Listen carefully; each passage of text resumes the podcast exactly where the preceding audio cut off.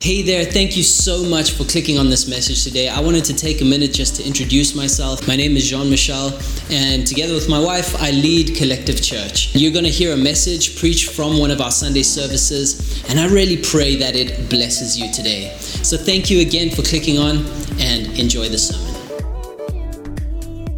Amen. I'm excited, church, because today we begin a brand new series. And that series is all about our culture code. We introduced this last week, and we're going to be talking about it for the next upcoming few weeks. We're going point by point through who we believe Collective Church is. We have 8 points on that list, and every one of them is part of who we are and what we do as a church. And so as we do this, I believe that we're going to get a direction and we're going to go together into where God is taking this church. 8 statements that define the heartbeat of who we are.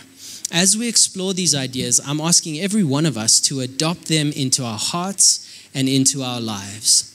The whole point of all of this is for God to unify us, to make us effective in bringing the gospel of Jesus Christ to this world. We have a community here. If you just look around in Buccleuch and in Woodmead and in Waterfall and Midrand, Sunning Hill, around us, there are thousands, hundreds of thousands of people that need the message of Jesus. And it's us that are going to take it to them, right? It's not going to be anyone else. If we leave it to someone else, it's not going to happen. God has brought us here together on purpose because he wants to use us to impact this world. And we spoke about this at crew night with all of our volunteers, with our full crew. We had an amazing night on Wednesday night. And we were talking about how we are a collective. The point of us being called collective is that it's not about a leader or about one specific person. It's about you. It's about me coming together, bringing what we have and letting God use our unique gifts and talents to impact this world. And so I want to inspire every one of us to see ourselves the way God sees us, to see ourselves as powerful, to see ourselves as effective, to see ourselves as ministers in our workplaces, in our families, in every aspect of our lives, to see God using us to impact this world. It's not up to just 1 or 2 people, but when all of us do what we can, when we bring what we have, God grows us. And so this is what we're talking about. This is what we're jumping into. And today we explore number 1 of our culture code. We are authentic. Everybody say it with me. We are authentic. All right, this is number 1, right? And we, all these statements are we are statements because it's not just about me individually, you individually, it's us together. And so I want to read a scripture as we jump into the message today. It comes from Matthew chapter 9. If you have your Bibles, you can turn there. Matthew chapter 9, from verse 9 to 13 says this. And as Jesus went on from there, he saw a man named Matthew sitting at the tax collector's booth. Follow me, he said to him. And he told him, and Matthew got up and followed him. While Jesus was having dinner at Matthew's house, many tax collectors and sinners came and ate with him and his disciples. When the Pharisees saw this, they asked his disciples, "Why does your teacher eat with tax collectors and sinners?" On hearing this, Jesus said, "It is not the healthy who need a doctor, but the sick. But go and learn what this means. I desire mercy, not sacrifice, for I have not come to call the righteous, but sinners." This is a powerful, powerful scripture. It's not just a powerful scripture, it's a challenging scripture, right? It comes straight into who we are, into all that we stand for. And it says to us, this is God's heart. This is the heartbeat of who God is. I have not come to call the righteous, but sinners. And this is where we're going to start today. This is where our journey starts from. When we talk about being authentic, we've got to start at who Jesus was. You know, Jesus knew who he was. He wasn't confused. He wasn't led left and right by people all over the place. People had a lot to say about who Jesus was, but he wasn't interested in what people had to say. He knew who he was, and he knew that God was his center. But the thing is, all the religious leaders of the time did not recognize who Jesus was. We know this, and it's one of the saddest things actually that we see is that the Pharisees, teachers of the law, the ones who are supposed to be close to God, when God arrived in front of them, they completely missed him. They couldn't even understand who Jesus really was.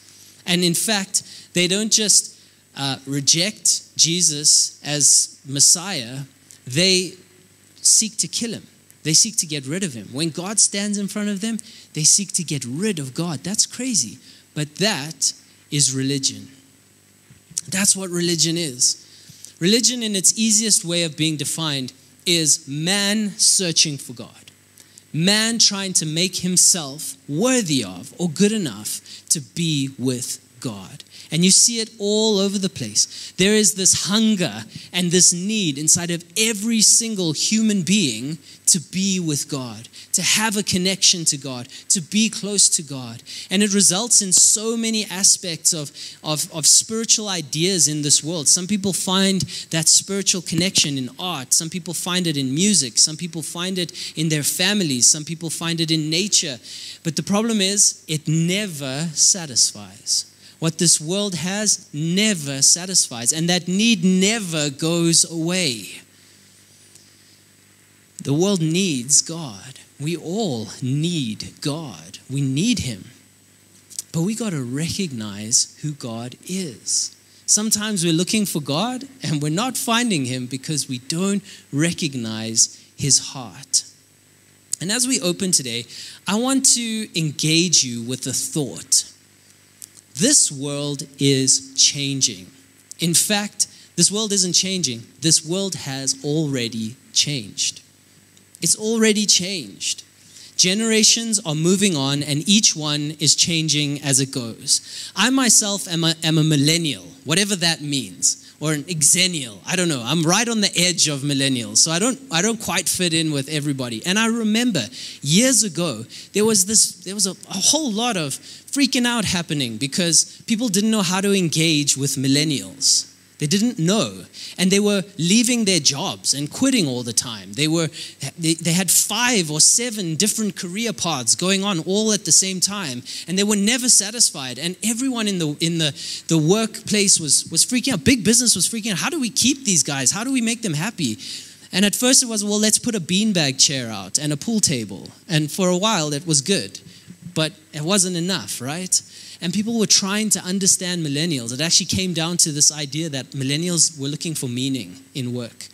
And if the job didn't have any meaning in it, they were out. And I get that. I understand that. You know, I've devoted my life to church, to God, because I know how much meaning there is there. And that's millennials, right? And we thought that was hectic until Gen Z came around.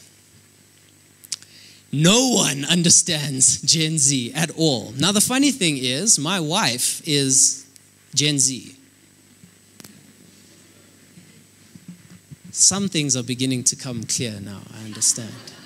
And I am not, right? No, we're so similar, and that's funny because, you know, these are all ideas that fit in certain people and certain people it doesn't. But Gen Z came around, and it was like an alien race. I remember having that experience in youth because all the younger millennials, right? So I'm an older millennial. All the younger millennials were teenagers at that time, and I could relate to them. I had a lot to say to them that made sense to them. But then there were these younger guys. They were like 11, 12 years old. They were just starting to come to youth. And then they were 13. And then they were 14. And I was like, who are you? What are you? Nothing I say makes sense to you. And then I was like, okay, cool, Carmen, it's yours. You deal with this now. I can't do it. I'm joking, obviously. But we had to try and figure out how to speak to a new generation. And you know what the scary part is? Gen Z is now in their mid-20s.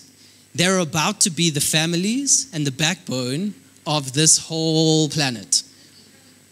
and Gen Alpha, which is even more crazy and ununderstandable, are all about to be teenagers. The Lord is coming back soon. I'm joking. No, it's going to be great. There's nothing wrong with any generation at all. I believe it's God-breathed, it's beautiful, and it's ready to move forward. This world has changed. It's not the same anymore. It's different, and we have to engage with that or we will be left behind. Come on. The church has to be the most relevant, the most influential, the most powerful organization on this planet because God created the church first. We are his people, man. We are God's people. The world is peripheral to the church. The church is not peripheral to the world. What does that mean? It means that we don't follow the world follows us. That's how God designed it. But I'll tell you one thing, if we are not willing to actually look at who the world really is and understand what it is, we won't be able to reach them. And we'll get left behind. I want to talk to you about a few things that categorize Gen Z, which is the early 20s, moving up to the 30s now. Gen Z is the first generation to be born into the internet. They were born with the internet. Who remembers dial-up? That like you plug your telephone wire into it and it makes a weird funny sound for like 10 minutes. And then you get like, you click a picture, you go make coffee, 10 minutes later, you come back, the picture is half loaded. And you know what I'm saying? It was slow. Who remembers cassette players where you put the... I remember that. How old am I, man? Where you put the pencil in the thing and you rewind it. There's this picture online. I love it. It's like Gen Z has no idea what this is. And it's a cassette player and a pencil. And I'm like, They don't know why these two things go together, right? And then it was CDs and then MP3 CDs. I had an MP3 CD player. I don't even own a DVD player anymore. Like, life has changed, guys. Life has moved on. Gen Z is the first generation to be born into the internet. And it's not just that, you know, they're technologically advanced. They have all the information of the entire planet at their fingertips, and they've always had it. I remember I used to have this thing called Encarta 97. It was a disc. And I used to put it into the computer, and an encyclopedia popped up. And it never got updated. Whatever was in there, if it was wrong for life. And I believed it was right because it was the encyclopedia, right? That doesn't exist anymore. We Google everything. Obviously, it's good. That's the way that technology moves on and life moves on. Great, it's a good thing. But Gen Z has always had this. They know everything. And they're going to question everything you have to say. And you best make sure your facts are right because before you finished your sentence, they already know, actually, that stat is not right. According to the Barna study, actually, 84% of, and you're like, oh, okay, sorry, my bad, you know, be careful. Gen Z is also the first generation to be born into a world that is aware of and taking care of their mental health. And this is a whole other topic for another day that we will talk about. We will get into this. But people have asked the question, is Gen Z fragile? Are they too fragile? Because they're always worried about mental health and they always have something wrong and they always need a mental health day and what is this all about? And here's the thing, right? There is trends. There's a trend, especially now with younger people, that it's almost cool to have some sort of mental disability or disorder or sickness. That is not good. And we're going to deal with that as the church. We're going to deal with that. But it's not really that this generation is fragile. It's that they are aware of their mental health. Years past, we haven't been. It's not something that was part of our culture. It wasn't something that was part of what we were taught, something that we understood. You know, if you were sad, take a walk and you'll be fine, you know? Like, that doesn't work anymore because science about the understanding of our mind and how it works has moved forward. And so they are aware and taking care of their mental health. And the church needs to understand this. We can't just say, oh, they're fragile. No, they're not fragile. They actually know something we don't know. And if we're not willing to look at it and understand it, we could get left behind. Check this out. This is very important. Gen Z is the first generation. It's a generation born into households that are completely unspiritual. So what does that mean? That means that Gen Zs are in households that, where Christianity or any form of spirituality is not normal. It's not something that's practiced. Generations ago, here in South Africa, a lot of this is based on America, but really all around the world, any kind of westernized culture in that sense was always very spiritually driven. It was normal to go to church, even if it was in a religious way. People weren't necessarily saved, but they'd go to church every day. They weren't necessarily saved, but they knew about Jesus. They at least knew that the Bible was a thing. They at least knew that Jesus was a guy who, you know, died for something. I don't really get it, but I know about it. Gen Z is the first generation, doesn't know anything because their parents didn't like religion. And so when they got old enough, 18 and above, they left the church. Then they had kids. And the kids grew up without church at all. And we're here in the church speaking in a Christianese kind of way, trying to impact a generation that has no idea what we are talking about. And they don't want to come here because they don't get it. All they know about Christianity is that somehow some of those people are kind of judgmental. They really tell me I'm not allowed to do anything. And they hate people who are different to them. They hate people who are homosexual. And I don't get that, so I don't want anything to do. And obviously those ideas are wrong. That's not what we believe. That's not who we are. But that's what they think we are because they don't know. This is huge. And we're going to get to this idea of being authentic. And we're going to get to this idea about who Jesus was. But we need to understand that we have to engage our world where it is at. And if we don't, they will never hear the message. Gen Z is spiritually illiterate. It means they don't know. It means that they have grown up overwhelmingly in unchurched homes. And I'd say here in South Africa, we're probably one generation away from that. I was, myself and Jenna were in Bloemfontein yesterday. Phew, it's been a long drive. We drove down on Friday, we came back yesterday, and it was real. We were there, and I was driving around, and I saw churches everywhere. And it was so exciting to me just to see there's churches everywhere. And I pray and hope that they're doing really well. Here in Joburg as well, you can find churches everywhere. In Buccleuch itself, you'll find 4 or 5, at least, different churches, all operating, all bringing the message of Christ. That's beautiful, and that's amazing. We're about 1 or 2 generations away from being exactly where America is now, where the entire population is like unchurched. You still find lots of churched people in smaller towns. And when you get to the cities, people are not churched and they're not spiritual. They're just not because they've moved away from that. And this can seem scary, especially for us. How do we now even interact with a generation that doesn't know anything about God? It can seem scary, but it's actually a huge advantage if we will look at it with the right lenses.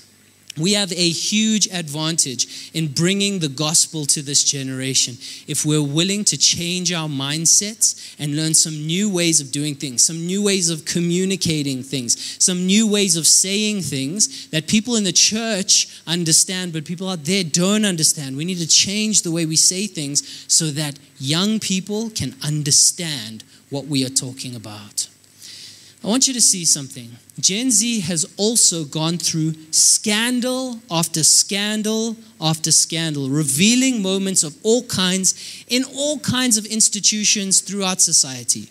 50 years ago, 70 years ago, maybe you could put your faith in a government to say they think and love the people. They're thinking about the state and the people, so they're going to take care of us. That is no longer true anywhere in the world because the veil has been removed and we all see behind the curtain and we no longer trust any of our politicians anymore. That's not just true in South Africa, that's true around the world. In America, it's crazy, the politics that are going on there. The young people look at that and they're like, I don't want it. I don't want these institutions with one guy at the top who somehow seems like he runs the show, but he's actually corrupt. I'm not interested in that. I don't want that. And they're rejecting. They've seen scandal after scandal, not just in businesses and governments, but in churches as well, where pastors have thought of themselves higher than others, above others, and the generation is just not interested in that. I can even say from my perspective, I'm not interested in that. I said this last week and I'll say it again. You don't need to call me pastor. I've said this over and over and over again. I went to a conference, and I won't go deep, but I was just a guy. I was just a white guy, a skinny white guy in jeans, ripped jeans even. And I was nothing until I took the stage and started talking about God. And then everyone wanted to get me tea. And what can I do for you? And please come backstage and have the couch, have the nice chair. No, before I needed the plastic stool with 3 legs, but now I get the whole couch. I'm not interested in that. No one is interested in that. The veil has been pulled away. And scandal after scandal, reveal after reveal, has gotten an entire generation tired with games, with facades, with things that are not real, with things that are not authentic. And we, the church, are going to be left behind if we don't choose to be real with a world that is not interested in games anymore. People are looking for the spiritual. It's not just something people want. It's something the world needs, and they know it. They're looking for it, and they're trying to find it in all kinds of crazy places when the truth is right here. The truth is sitting with you. It's in your heart. It's in your life. It's Jesus. He is life, and we're looking for it. The world is searching for it, and they're not finding it here because our humanity is getting in the way. Because we have fallen for the same religious trap over and over again. And I don't just mean here at this church. I mean globally, the global church. We need to remove religion and let authenticity reign in our churches. So I want to read another scripture to us. And this comes from Luke chapter 7, verse 31 to 38. And you'll find word for word this exact account also found in Matthew chapter 11. These two accounts of something that Jesus says. Verse 31 says this, Jesus went on to say, so he was busy talking and he continues to go. He says, to what then can I compare the people of this generation? What is this generation like? What are they like? Verse 32 says, they are like children sitting in the marketplace and calling out to each other. We played the pipe for you and you did not dance. We sang a dirge and you did not cry.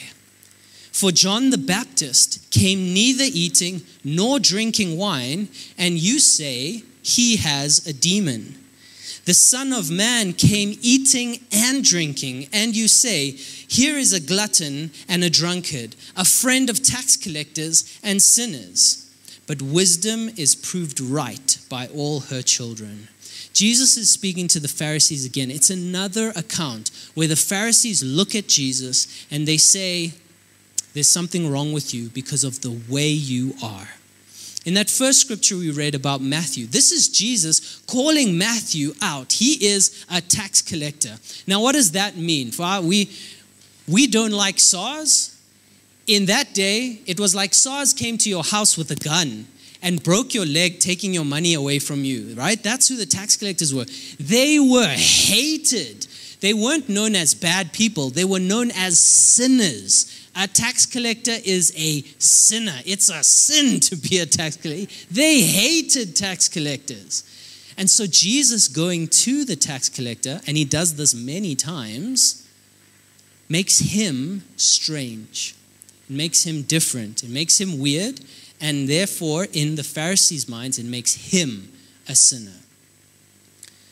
But one thing that you got to see in these scriptures is that people flocked to where Jesus was.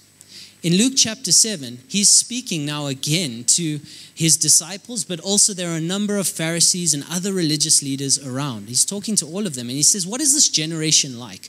What are they like? And he says this thing that's kind of hard to interpret. He says, we're like children in a marketplace calling out to each other. We played the pipe for you, and you did not dance. We sang a dirge, and you did not cry. What he's saying here is that this generation that he was talking to was completely self-centered. When it says we played the pipe for you, it's talking about joyous music, joyous songs that they played, and they brought something there, and no one danced. No one took note of what was being brought.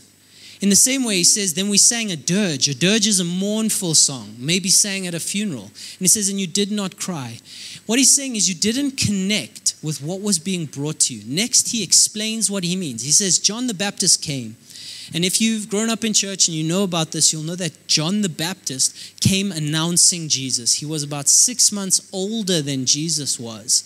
And he first came. And he was the first one to baptize people. And he made the way ready for Jesus, the Messiah, to come and minister.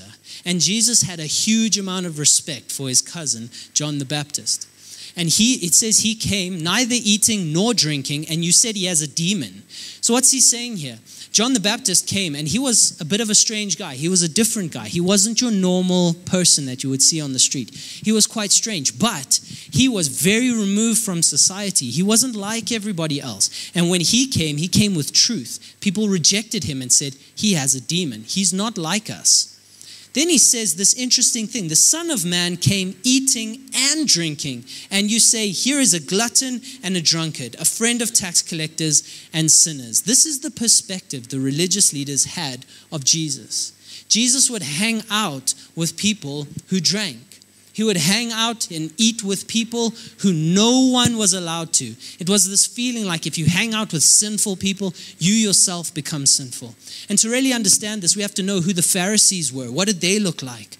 Well, every day the Pharisees would get up and they would dress in the finest clothes. They would go out and stand on the street corners and they would pray loudly. They would minister the word, right? They would minister God's law to the people. And they would make sure everyone knew that they were really spiritual. If they fasted, they would walk around as if they were dying of hunger, but it's all for the Lord. They looked great. They looked like perfect people. They never did anything wrong. They would never drink. They would never get drunk. They would never do anything bad. They would never do anything wrong. And when Jesus looked at them, he said, you look good on the outside, but you are dead on the inside because you are not doing this for God. You are doing it for yourself. They were fully religious. They were fully stuck. And that system that they had created of the people who were untouchable, they were the good ones, they were the right ones, and all the rest of the sinners, they had to be over there. This system that they had created had made people run away from God. Tax collectors and sinners were looking for God, but they weren't allowed a seat at the table. They weren't allowed to be there, and so they were completely outcast, and they felt far away from God. But I want you to see something. Luke chapter 15 from verse 1 to 7. I want you to see this. I want you to focus on this first verse. It says this. Now the tax collectors and sinners were all gathering around to hear Jesus. We're going to read the rest of this, but I want to stop there for a second. Now the tax collectors and sinners were all gathering around to hear Jesus. The tax collectors and sinners never gathered around to hear what the Pharisees had to say, but they flocked to Jesus. Why? Because Jesus was authentic. He had no mask. He had no veil. He didn't dress better than them. In fact, Jesus was one of the people. He grew up the son of a carpenter. He wasn't this intellectual that came from somewhere else. He grew up with them. He was a normal person. He says he came eating and drinking. He would sit with people and would have conversations with them. He was one of the people. And because of that, when he spoke the message, people listened. People listened. We have a difficult space in the church because the more we're shouting the message of Christ, the more that the world does not want to listen because it can't feel the authenticity in what we're saying. It can't see that we're just like them. We're not different. We're not better. We're not somehow more perfect.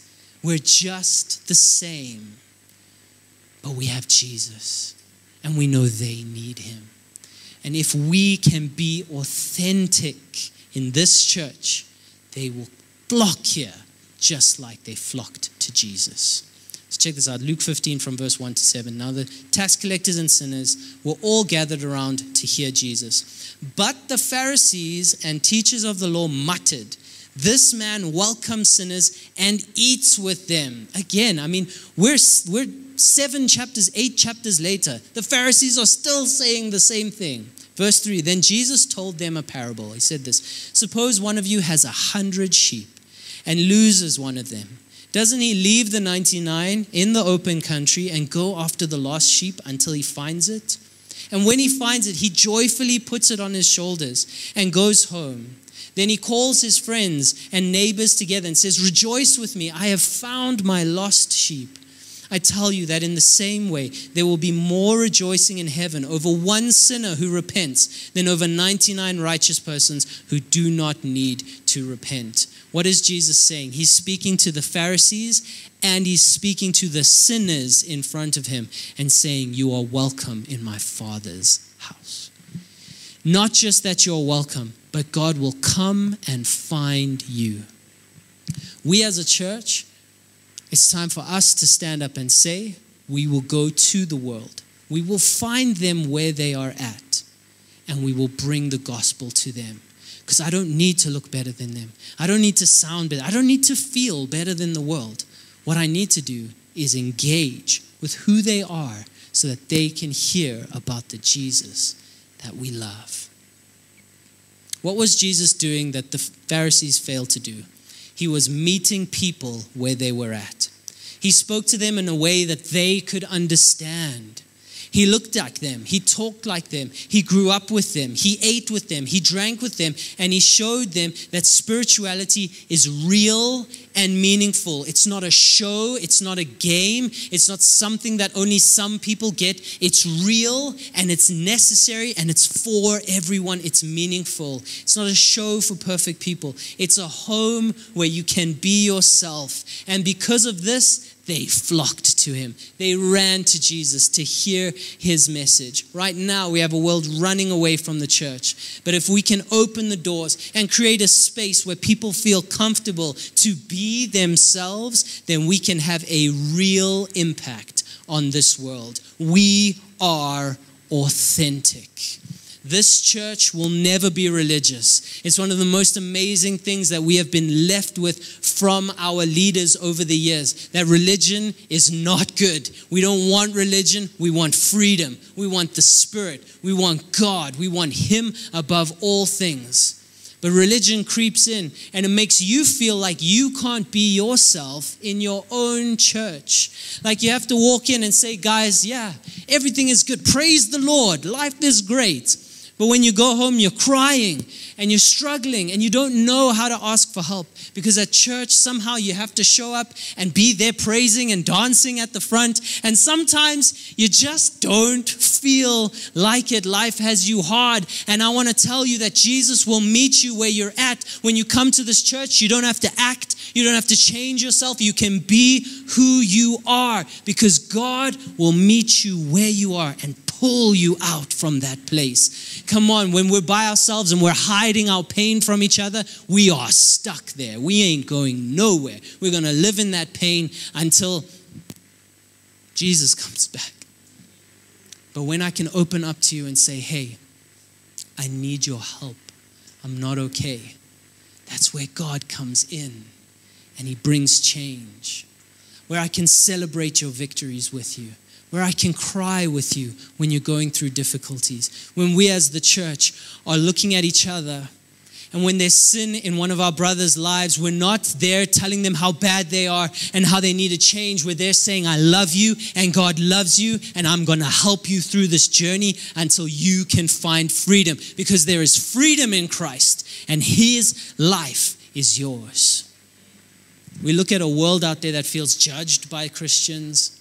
Feels like they'll never match up, never be good enough. In this church today, I know there are some of us that feel that way. There are people at home right now. I know you feel this way and you feel like you're even asking yourself the question whether church is for you because you can't find your place. It's time today to remove that thing that makes us feel different, greater, better than someone else, and to meet each other where we are at, so that the message of Jesus can come through. Jesus looked at these sinners, and they were drinkers, they were adulterers, they were tax collectors, they were whoever. Most of them were there because no one else even took an interest in their life. No one from the spiritual space ever even spoke to them and asked them what was going on in their life. How can they help them? Never. And so they were just left to their own devices in the world, trying to figure it out by themselves. Jesus looked at them. He saw all that they did, and he just wiped all of that away and saw who God had made them to be. He sees you today just the way that God made you to be. And because of that, he valued every person he spoke to, and they could feel it. Every one of us knows when someone is around you and they're not authentic, you can feel it. You know it. When someone's trying to manipulate you, or someone's trying to force you to do something, or someone is kind of saying something, and they're saying it in the right words, but you can hear what the undertones are like. We know it. But if we can choose to be authentic about who we are, open, honest, and real, then this generation that's not interested in the games, not interested in the behind-the-scenes things and the people in power, they will find authenticity here. And they're not just going to find a church. They're going to find Jesus. Not the Jesus of Christianity. Jesus. Our God, our King, the shepherd who leaves the 99 to find the one. They're going to find him because we make the space open for them to come. And I'll tell you this, church, sometimes that will make you feel uncomfortable. What about that person that comes into church and they still smell like the night before when they were out partying? Are you fine with that? What about that kid in youth who you know is taking drugs with his friends out there, but he's coming to youth to get the message and you're worried he might influence your child? Who needs the message? The righteous or the sick? The sick need the message. And we're so scared about what's in the world infecting us that we won't even go there. Come on. Let's break this spirit. The world can't infect you. You are full of the Spirit of God. You are full of His power. You are full of His life. It cannot touch you. It cannot corrupt you. And let me tell you something. If there's something in the world that's attracting you and you're feeling tempted and you feel like going there, come chat to us.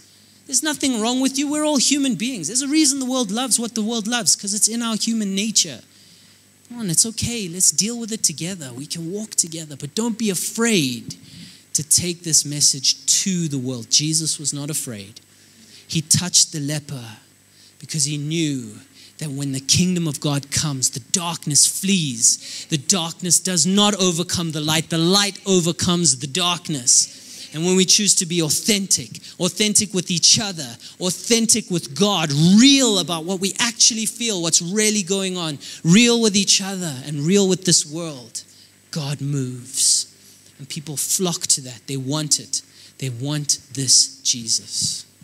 And so what does this mean for us? We are authentic. This is who we are. It's point number one of our culture code. What does that mean for us? It means that you are free to be you. In this church, you are free to be yourself. And if you don't really know what that is, because let me tell you something, the world also tries to box us into little boxes and little packages by saying you dress wrong, you think wrong, you are wrong, and you find yourself trying to fit into the pattern of this world. Come on, if you don't know who you are yet, God knows who you are, and He's going to reveal it to you, and you're going to find that here. You are free to be you, the good, the bad, and the ugly. That's who we all are. We're all in that same place. Number two, we are open and honest. We don't want to hide things. We don't want to hide from each other. We don't want to hide from our families.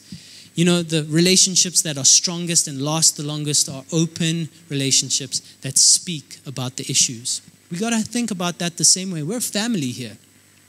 We are a collective, and we need to be open to each other. Number three, we actively seek to remove religious barriers to people. As a church, we are actively looking for anything that might be a religious barrier to someone finding Christ, and we're getting rid of it. It's going. I'm not interested. The Spirit will reign. The Holy Spirit will move. His home is here. Religion has no place here. And anything that gets in the way of someone finding Jesus, it's going. Number 4, we actively seek to understand the world and how they think. Jesus understood his generation, and because of that, he created something that has lasted 2,000 years and will never fail. 2,000 years from now, 10,000 years from now, we'll still be talking about Jesus because he created something that will last forever. He understood his generation. And so his words go generation to generation. Number 5, we welcome those that are not like us. In this church, we welcome those that are different to us. On purpose, you are welcome here. You don't have to look like me. You don't have to sound like me. Because the danger is going the other way. And now we have to all think, you know, in a certain direction, in a certain way. No, be you. If you're different to me, I believe that makes us stronger. I believe that makes us better. You are welcome. We welcome those who are not like us. And finally, we worship from a place of authenticity. No masks, just real humanity, seeking God with all of our heart. Whatever is your challenge, whatever is your joy, whatever is your life, we worship from a place of authenticity. We don't need to sing the perfect song. We don't need to sound like the perfect singer. We don't need to be perfect for God. We just have to be real. When our worship is authentic, we're not here singing songs, but we're worshiping God, that's when his power comes. That's when his life flows. That's when the world, who has no idea what church is all about, will feel something that they've never felt anywhere on the planet. But they'll feel it here because God's power moves on those who come wholeheartedly to him. Beautiful. That's what it means for us. From this day forward, I want every one of us to embody this idea. We are authentic. That we're authentic about our joys and our triumphs. We're also authentic about our failures and our difficulties and our challenges. That we'll be free to say, hey, I need help in an area. I'm struggling. I'm not doing okay. Can someone help me? That we'll be ready to help someone who asks us for help. That we won't see ourselves higher than others, especially those struggling in sin or addiction or habit or difficulty. That when someone walks in through these doors, they experience a real community that loves God and loves each other truly. And you know, a family will go through difficult moments. There will be challenges. There will be moments that we have to work out. That's okay. That's part of being authentic. Those moments when there are fights or strife, it's okay. We're going to work it out. And on the other side, we're going to be stronger than we ever were. And we're going to impact our community. Let's pray for a moment. Holy Spirit, we ask you right now that you would come and reveal to us that spirit and that thought that was in Jesus. That, Lord, when you were on this earth and you laid aside your divinity and you became a man just like every one of us, you decided in that moment not to show your perfection, not to lord your perfection over any person, even though you were perfect. You were sinless and spotless and perfect in every way. You decided that you wouldn't use that as a tool to lord over people, but you came to us where we were at. You found us where we were at, and you brought the message of hope to us. I pray today that you will give us the exact same heart. That, Lord, those who are stuck in religious mindsets may even look at us and say we're going down wrong paths or going down the wrong way. But, Lord, we know that we are bringing the life of Jesus to a lost and dying world. I ask today that, Father, you will give us confidence in who we are, that you will give us confidence in who you've made us to be. I also pray for those who have never really known who they are, what it means to be a Christian and to have life in you. And I pray that you will lead us on the path to knowing exactly who you made us to be. I ask this morning that you will make us real, authentic, and full of your life. Right now, Lord Jesus, connect us, unify us as we're going through this series of what it means to be in this culture, our culture code, that, Lord, you will unify us with one heart, and you'll make us authentic and real in front of everyone. I pray for that in Jesus' name. Amen, amen. Can we give a round of applause to Jesus just for a moment? He is good. Just for the next few minutes, I want to pray with you if you have never met this real and beautiful and powerful Jesus. And so right across this room, will you just get alone with God for a second? I want to give you an opportunity. If you have never given your life to Jesus, I want to give you an opportunity to do this. Because all of this, it's not about a religion. It's not about being a Christian. It's not about being a perfect person. It's all about a relationship with God.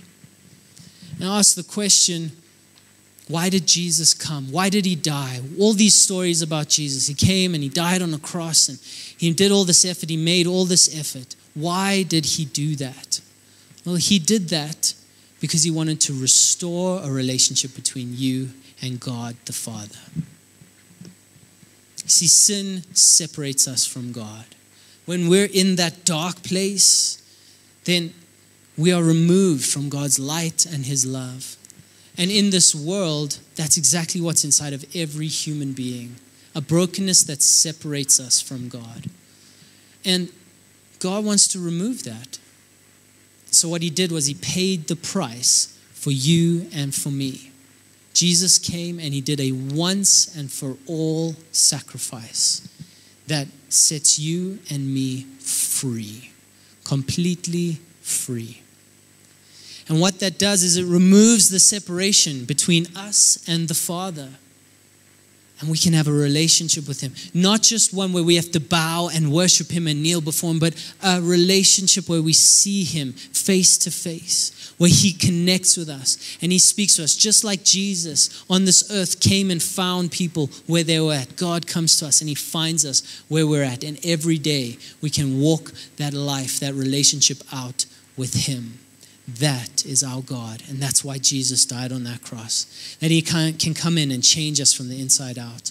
And maybe you've never heard of this Jesus. Maybe you've never heard him spoken about in this way, that you've never known God to be like this. Well, today, I want to give you an opportunity to meet that Jesus and to make him the Lord of your life. And so right across this room, will you bow your heads, close your eyes, get alone with Jesus. We're going to pray a prayer together, and we're going to trust that God is going to move in your life.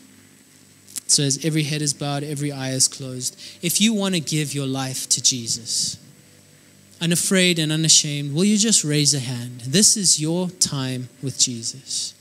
Say, that's me. I want a relationship with him. I want to be with Jesus. I see that hand. Thank you. You can put it down when you're ready. I'm going to give an opportunity just for one or two more minutes. Anyone in this place, don't let an opportunity go by. If that's you, just raise a hand for a moment. It's an act of saying, yes, God, I see that hand. I see it. I see it. Beautiful. You can take it down. That's beautiful. One more minute. Anyone else in this place, you want Jesus? Amen. Amen. With every head bowed, every eye closed, let's pray together. Everyone, we're going to pray this prayer. If you raised your hand or you want to just pray this prayer, pray it from your heart. Pray truly and follow Jesus. Let's pray together. We say, Lord Jesus, I come to you today just as I am. All my faults, all my failures, and all my victories I give to you. Be my Lord. Be my Savior. Forgive me my sins. Wash me clean. I give my life to you today. In Jesus' name, amen. Can you give a round of applause to every person who prayed that prayer? You just made the best decision you could ever make. We're so excited with you. There's a brand new life that is yours today, because God will change you from the inside out. At the back of the church, we have a space. It's called Jesus What's Next. Some of our hosts will be there that will just talk to you, help you on the next steps of your journey. If you are new to church, then they'll help you understand what to do next. We have a whole course around that, and we'd love to just connect with you and help you on this journey. church, we're stepping into something new and powerful. I believe this church is going to be more influential, more powerful, more influencing on the world than it ever has been before. And we're going to do this together. We are collective. So let's do this together in Jesus' name. Thank you, church. Hey everyone, we have now come to the end of our message and we would love to hear from you. So there's a few ways that you can contact us. You can either drop a comment in the chat below or you can visit our website, which is www.collective.org.za, and you can contact us from there. We just want to thank you for joining us again today, and our messages come out weekly, so we'll see you again next week.